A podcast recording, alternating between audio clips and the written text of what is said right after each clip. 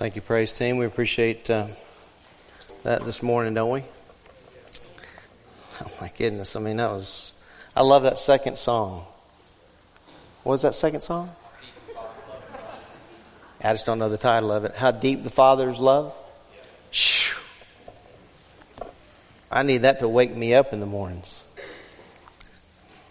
I don't know if we really get all that. I'm just, I mean, that's just, just a spur of the moment thought. I don't think we really get that. Um, I don't know that our minds are able to comprehend how deep the Father's love is for us. I get a little taste of it when I wake up in the morning. I look at how wretched I am. Um, well, if you're visiting with us at Grace, we're thrilled you're here. Um, I'm going through the book of Second Peter, but not today. Um, the next phrase that we'll deal with in Second Peter is one that um, demands a couple of consecutive weeks, and I don't want don't want us to lose our train of thought. And and so as the Lord always does, this week I'm like uneasy for like four or five days, and I was studying and studying, and I couldn't peg the uneasiness, and um, it had to do with the fact I was trying to do too much in one week. And so instead of trying to do too much and us not getting a good grasp of what Peter's trying to do with that audience, um, there was a sermon I'd been working on in relationship to missions conference. And I thought, well, Lord, maybe you want me to do that on the front side of missions conference. And I had a real peace about it.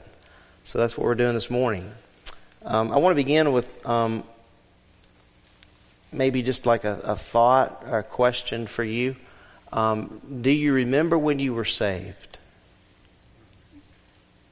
Okay, so Jessica a few minutes ago asked us to reflect and, and such. I thought was really good because um, our minds could be all over the place, right? When you come here on a Sunday morning, maybe you're thinking about what what you're going to eat after church or whatever, and who you're going to hang out with this afternoon. But I thought it would be good in light of what we're going to look at this morning in terms of study to think about, you know, do you remember when you were saved? That's a pretty important question. if you can't remember, then, then there's a problem. Um, and the problem is probably that you're not saved. And you need Christ. And um, I want you to think about that as we go through the message this morning. Um, let me ask you a question. Are you on board with the vision of grace? Do you even know what the vision of grace is? and I say Grace Community Church, us. What's the vision of Grace Community Church? Do you know it? It's, do you know it, class? All right, we're going to say it together since we're not sure. Knowing Christ. Hey, the kids know it. Knowing Christ and making Christ known. What scares you the most? What terrifies you the most? Which of the following? Boarding a plane, boarding a train, or boarding a cruise ship? That last one might seem funny to you, but there are a lot of people that don't like water. Right? We went on a cruise last year, two years ago, I can't remember. And um, uh, that open sea stuff, uh, I'm not wild about it. But my wife really wasn't wild about it. Uh, it bothered her. Now, if I was putting these in order for me, there is no brainer. I don't like planes. I'm glad we have them. It's great. You can get places pretty quick, but my tendency is to want to walk into the plane and interview the pilot. You know, how long you been flying? Are you, are you, have you been to the doctor lately? You know, it's kind of one of those things.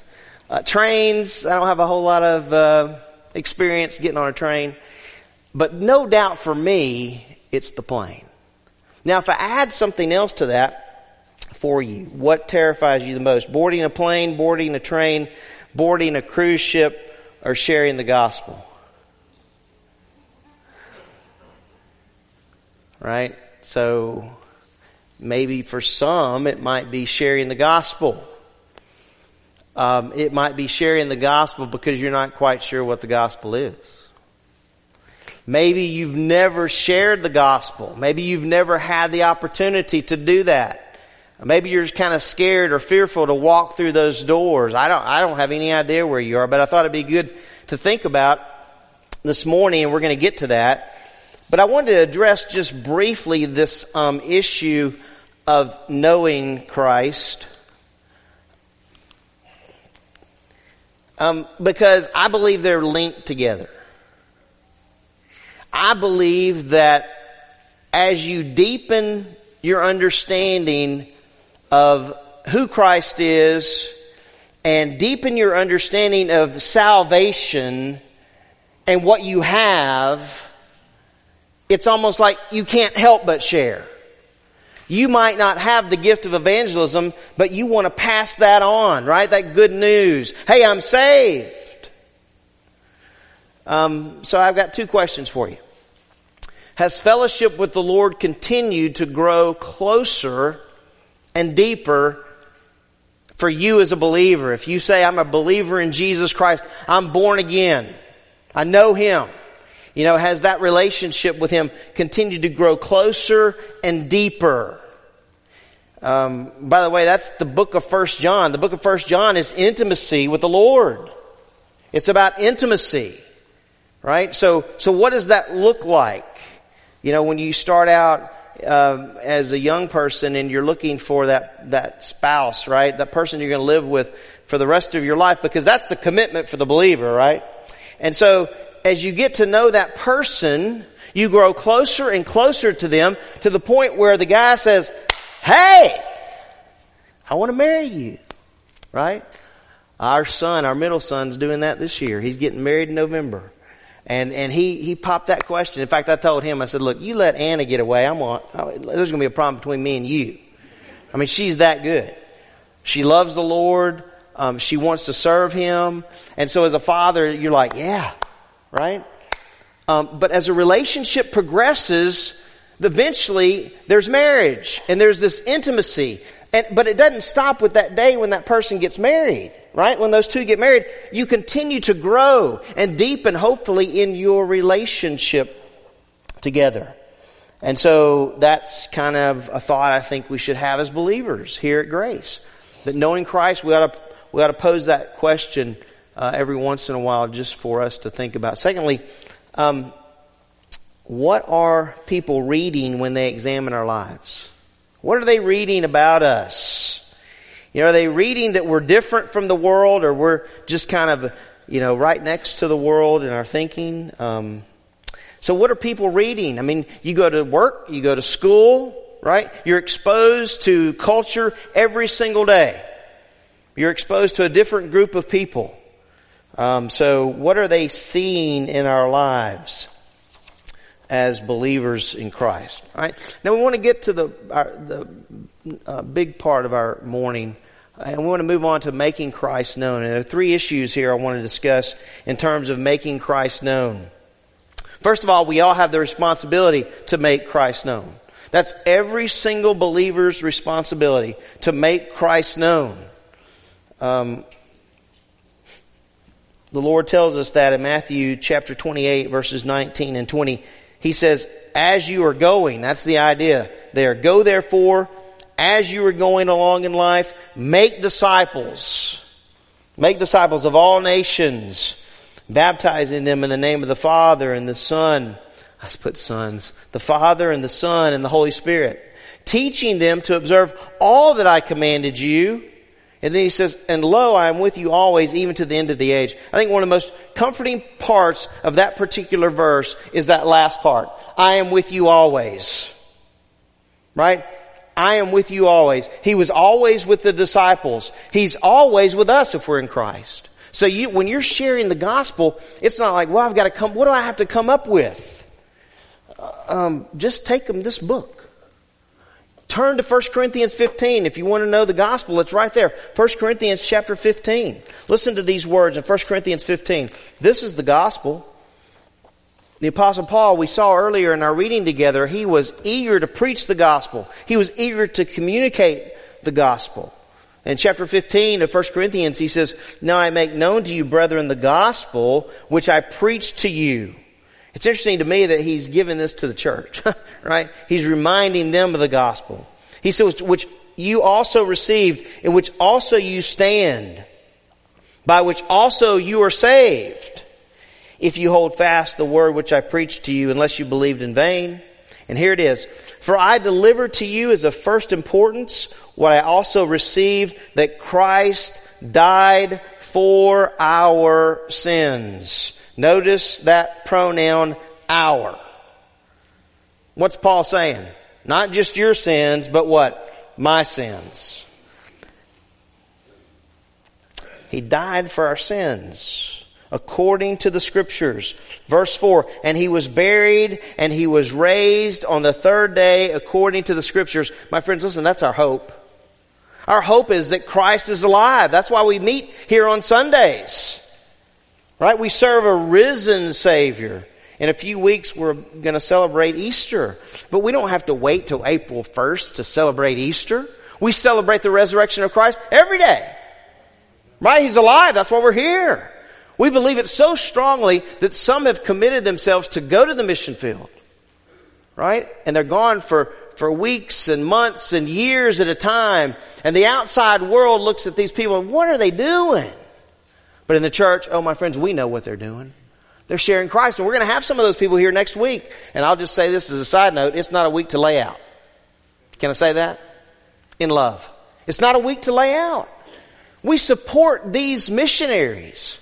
We want to hear what God's doing around the world because my friends, listen to me. The gospel is moving around the world. You know, I'm going, well, you know, in the United States, we sure could use a surge. You know, we could use a revival. I mean, I, am looking at our culture today and, and the culture today says, I don't need anybody. Much less this Jesus Christ. My life's just fine. My bank account's full right? I've got all the things that I uh, need, and I've even got things I want. But all that stuff's burning up. It's going away. One day, if the Lord tarries in His coming, uh, we're going to die. A hundred years from now, there's a pretty good bet that all of us are going to be dead if He doesn't come back. Right? It's going to happen. So the question becomes, where are you going? Where are you going? Are you confident you know Christ? Um, Paul said it. He was buried. He was raised the third day according to the scriptures. And there were many. I love this next section. We won't get into it this morning. I love the next section because there were witnesses to the resurrected Christ. Many witnesses to the resurrected Christ. Um, there's some interesting statistics I thought I'd share with you this morning about this responsibility we all have. I found them pretty interesting, and these are the most recent that I could find in terms of sharing the gospel. 73% of born again Christians agree they have a personal responsibility to share the gospel. Wish that was a little bit higher. Like maybe 100%. Imagine that. 100%. So, but 73 do right? 73% of born again Christians agree. So I want to hear from the 27% why they wouldn't agree. That doesn't make sense to me. Right? Because, because here's, here's the thing. So if you raise your hand, if I said in this section, are you a born again Christian? You raise your hand and you say, I am. Well, then I can tell you that the Lord's told all of us that we have the responsibility to share the gospel. And I can go section by section, all of us without excuse. Yeah, but that, you just don't know me. Hey, we're going to get to a guy that had an issue with that.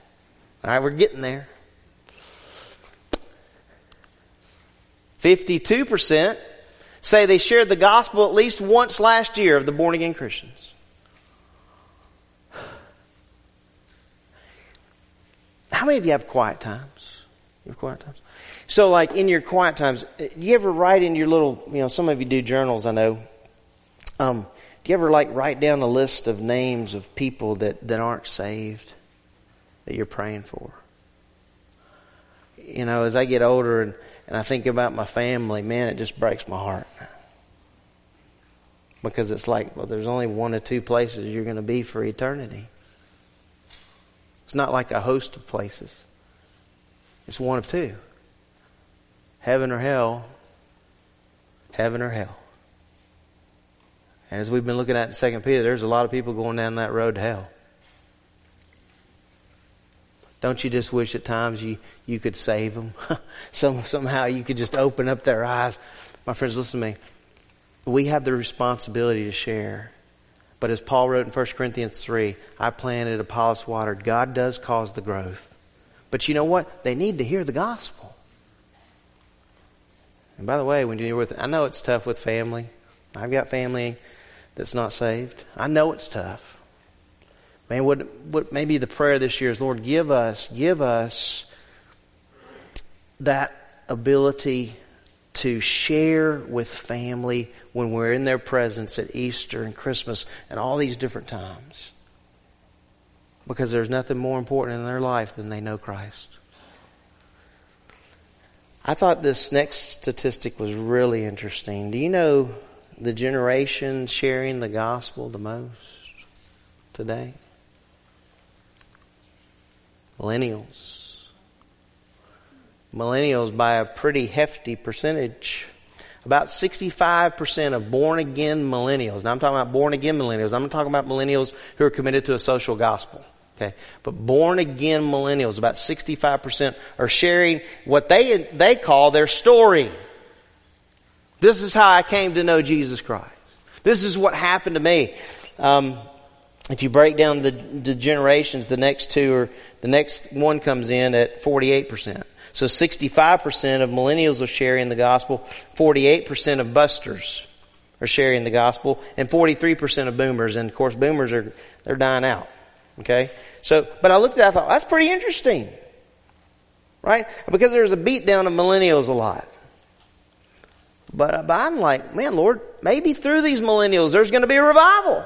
Sure could use one. So we see all have the responsibility to share. Second point I wanted us to see from the scriptures this morning is that some have the gift of evangelism. Some have the gift. Right? And the mindset tends to be, well, they have the gift, let them do it.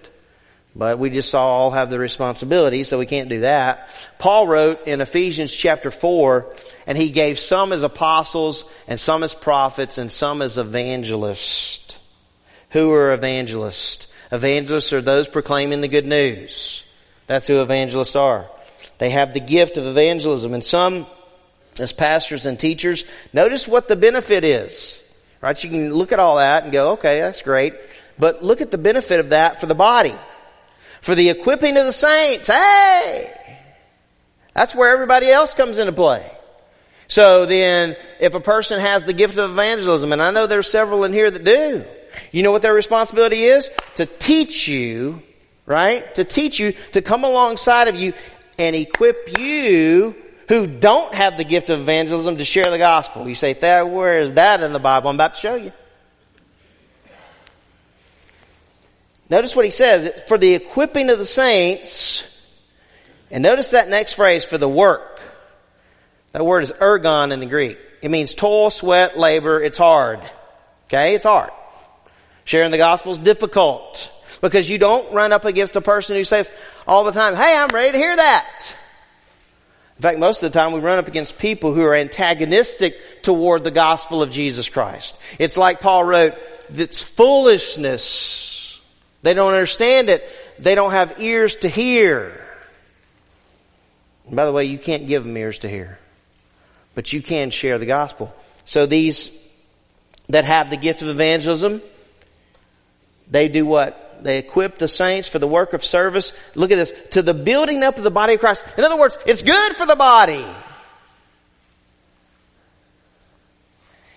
You know, a body becomes stagnant when people in the body are not using their gifts. I'm going to say that again. The church becomes stagnant when people in the body of Christ are not using their gifts. And do you know the percentages are pretty high of people who come through a door and say, I have no idea what my gift is as a believer.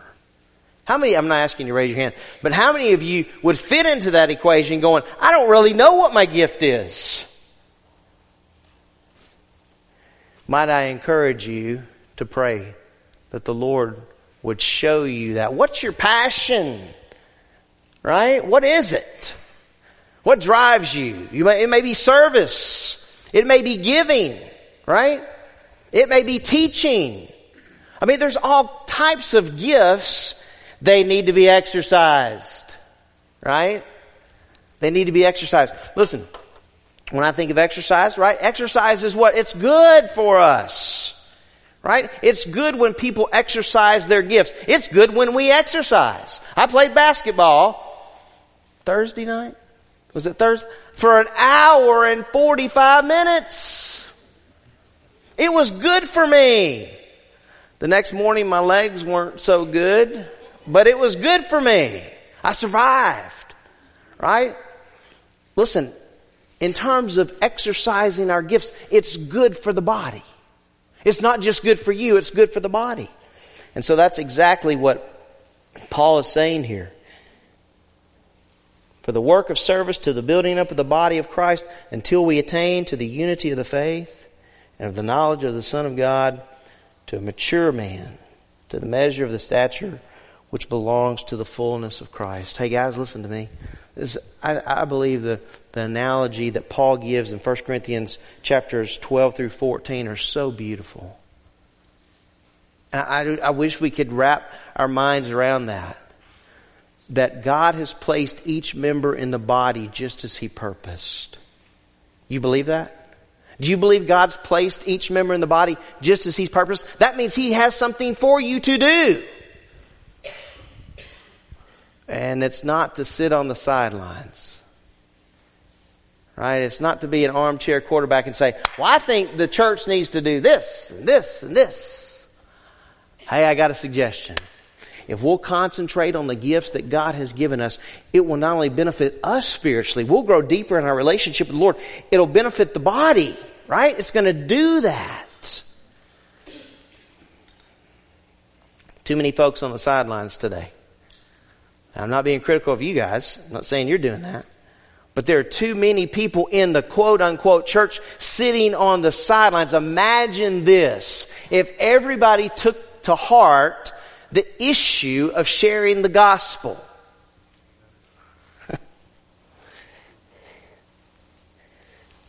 um, just so you know, this lesson's more for me than anybody else. And you're going to know that by the next particular point. Most, if not all, need a reminder of the of of sharing the gospel. And Timothy was one of those guys. Turn with me to 2 Timothy. This is where we're going to spend the remainder of our time. 2 Timothy. I want you to see this as Paul wrote to his underling, his protege, who was Timothy. Remember, he met Timothy, as we have it recorded in Acts 16. And in terms of Timothy's background, do you remember Timothy's background, right? His mother and his grandmother, godly people, right? Godly people. Can I just make this comment? If you live in a godly home, you're blessed. you're blessed. Um, as we come to 2 Timothy, I need to point this out. The reason Timothy, uh, Paul is going to encourage Timothy in the area of evangelism is because Timothy, according to chapter 1, was a timid man. So as I'm studying this, I'm like, man, Lord, I don't know if my audience will believe it, but I'm that kind of guy. You know, when it comes to sharing the gospel, I'm the kind of, I'm, I'm that kind of guy. I'm timid. Now, if you want me to stand up and defend the gospel all day long, I'll do that. But in terms of, of sharing, I need, I need work in that area. I don't know about you. But Timothy needed this reminder, and this comes at a crucial time if you understand the context of 2 Timothy. Alright, this is his last letter, the time of departure. His death is imminent. And you know this to be true. When you're passing on something to someone, you want them to be as what? Passionate about it as you are. Right? That's when I, I look at businesses and I see fathers passing off businesses to their sons. It's just never the same. It's just never the same. Because they're different people. Right? Um, they're two different personalities. Well, Paul and Timothy were different personalities. I mean, Paul was in your face, out front. Hey, I'm the apostle Paul, right? Timothy was, was behind the scenes. He was a background guy, although he was a pastor, right? But the Bible tells us here that Paul gives Timothy a reminder, a needed reminder. And the Greek tells us that as, as you study this passage. So we come to chapter 4 in the context. Let's look at verse 1. He says, I solemnly charge you in the presence of God and of Christ Jesus, who is to judge the living and the dead, and by his appearing in his kingdom, preach the word. So there's no substitute. That, that's your responsibility, Timothy. You preach the word. Be ready in season, out of season. Reprove, rebuke, exhort with great patience and instruction. That's your responsibility, he tells him. Why? Because, and that's the word for there, because the time will come when they will not endure sound doctrine, sound teaching, sound instruction. But wanting to have their ears tickled, they will accumulate for themselves teachers in accordance to their own desires, and that's all around us in our culture today. Teachers collected for the purpose of satisfying an audience. Notice what he says. But wanting to have their ears tickled, they will accumulate for themselves teachers in accordance to their own desires and will turn away their ears from the what? The truth. The truth. And will turn aside to myths. But here's this strong contrast that's coming, alright? But you, Timothy, but you, right?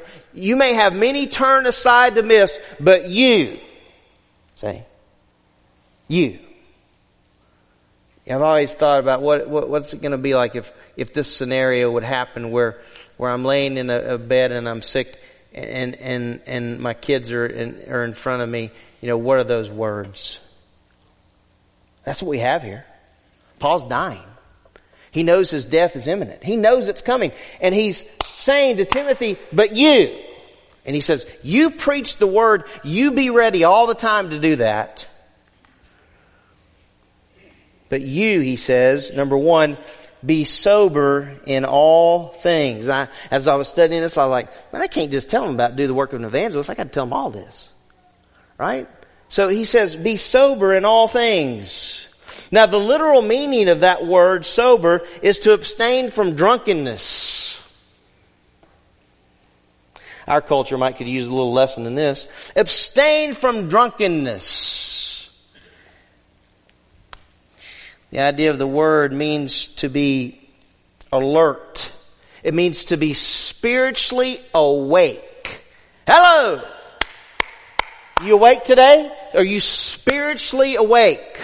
First of all, I might say, are you physically awake? Are you awake today? Right? Are you spiritually awake today? That's the idea. And in light of what he just said, many are going to turn to myths. That's important. Right? It's important that the shepherd would know his sheep right? Be able to see the pulse of that, tell the pulse of that. And so the idea of the term here is to be on alert spiritually, to be awake, not be asleep. Uh, if I ask you this question, how would you respond? Is the church awake today? How do you, how are you going to respond to that? What would be your answer? No, why not? Why would you say that?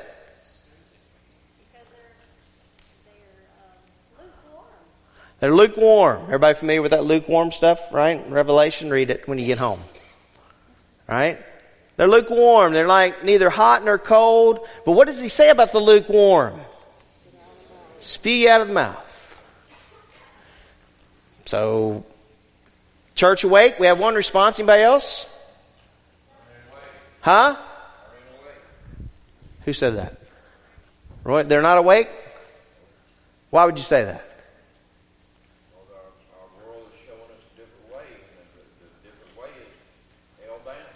Okay? So there's a contrast to the gospel message, isn't there?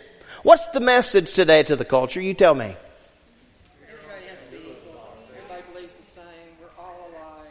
We're all like everybody's equal. I agree. We're all like we're all sinners. Right? God is love. There's no judgment. We're all the same. We need to accept anything and everything that comes across the plate. Right? That's not what the Bible says. Preach it. That's not what the Bible says. That's not what the Bible says. We're different, right? As, listen, the Bible tells us in Philippians that our citizenship as believers is where? Say that a little louder.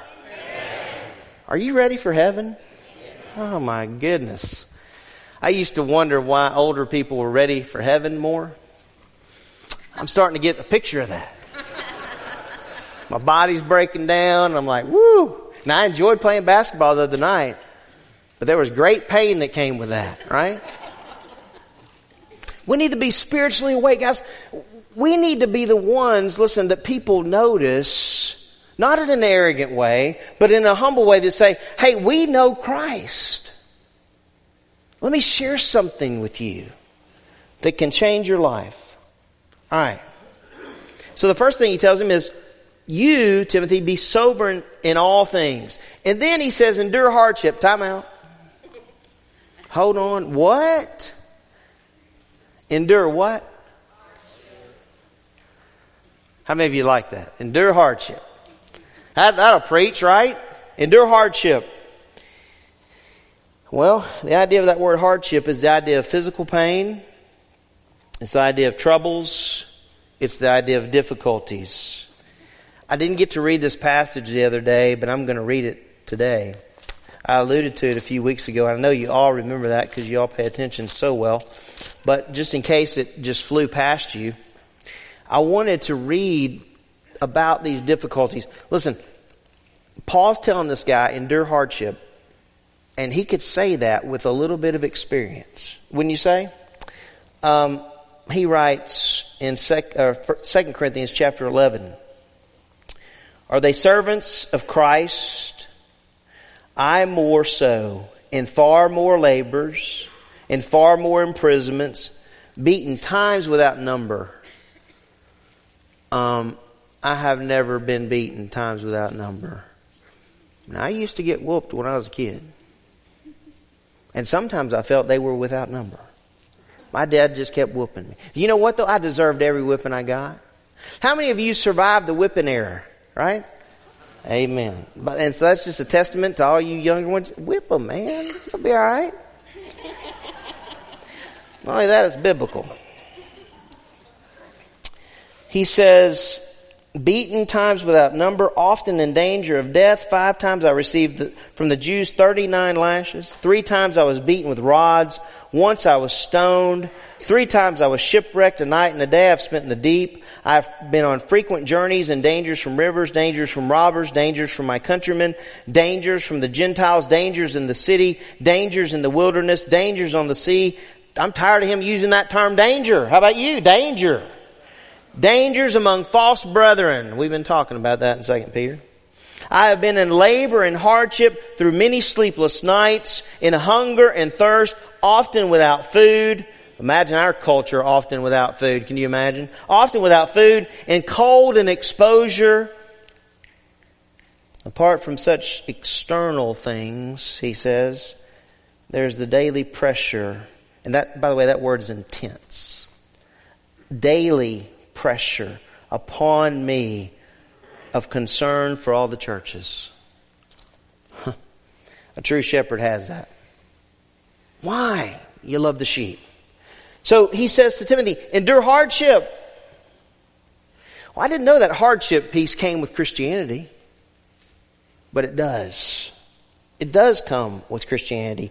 It does come with being set apart to the Lord Jesus. So he says, be sober in all things, endure hardship, do the work of an evangelist. We'll come back to that in just a moment. Fulfill your ministry. You say, what does that mean? Complete it. Run the race to the end. That's what it means. And you know what's so awesome? Paul gives testimony of that.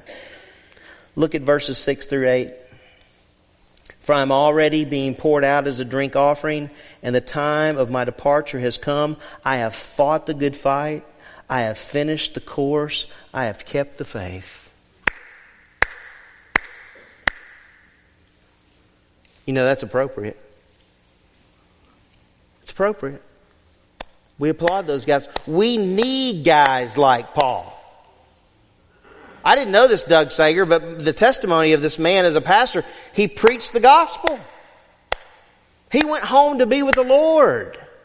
Far better off, right? Far better off. Paul says, I have fought the good fight, I've finished the course. Young people, you're all over the audience, but I, I, I just want to encourage you to stay the course. Man, there's so many ways to get off the course. You're not going to have to go looking for them. They're there. There's distractions. As you go on your journey, young people, as believers, there's distractions. Stay on course.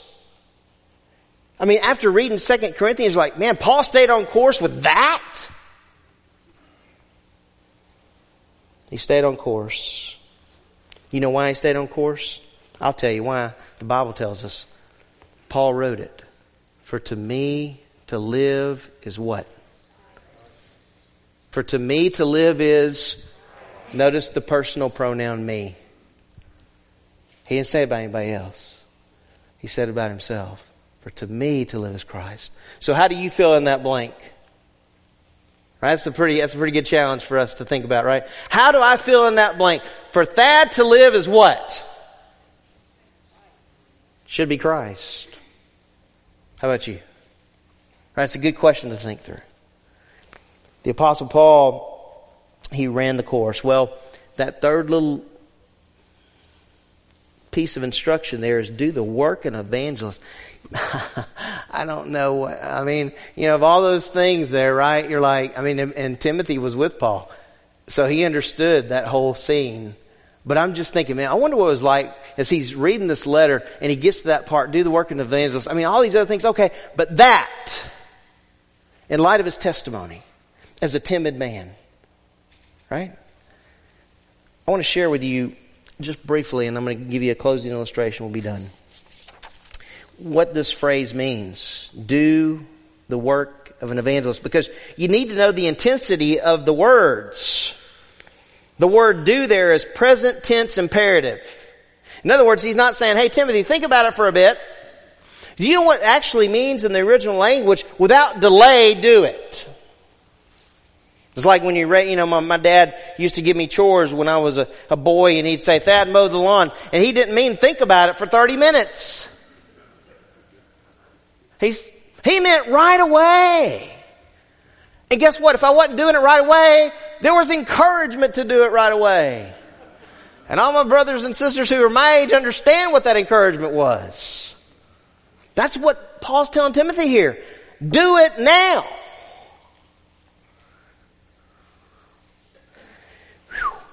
So, he needed a reminder. I think we could probably use one, right? Do it now. It's a command to be carried out right away. In other words, do the work of an evangelist right now. Stop what you're doing, do it now. Notice he says, do the work. And I just mentioned that word ergon. It's the same word here. It's hard work. It's not just physically hard, but it's emotionally draining. Right? Sharing the gospel is emotionally draining. If you care, it is. When you're sitting, we'll just paint a scenario here. You're sitting in the midst of a family um, celebration, and you know that the big celebration at Easter is about the resurrected Christ. Isn't that the big celebration? Yes. Have you ever been so bold in the midst of maybe some of your family members who weren't saved to say, hey guys, go out there and hunt the eggs, that's your business. But I got to tell you something about something more important than an egg. And it's Christ. And He's alive. And I need you to know that. I need you to know that He died for your sins. Right? I need you to know that. I need you to know that He was buried, but that He was raised the third day according to the scriptures. I need you to know that. And I need you to know that you, if you want to be in heaven, you're going to have to trust Jesus Christ as your Savior. There's no other way. So the word here is hard work. It's emotionally draining. Then he says, lastly, he says, do the work of an evangelist. The word evangelist there means simply a proclaimer, a proclaimer of good news, and the gospel is good news. I think one of the biggest fears that people have in sharing the gospel is that you got to share the bad news first. right? And there's bad news. The bad news is that we're all sinners. The good news is that Christ took care of that. He bridged the gap between us and the Father.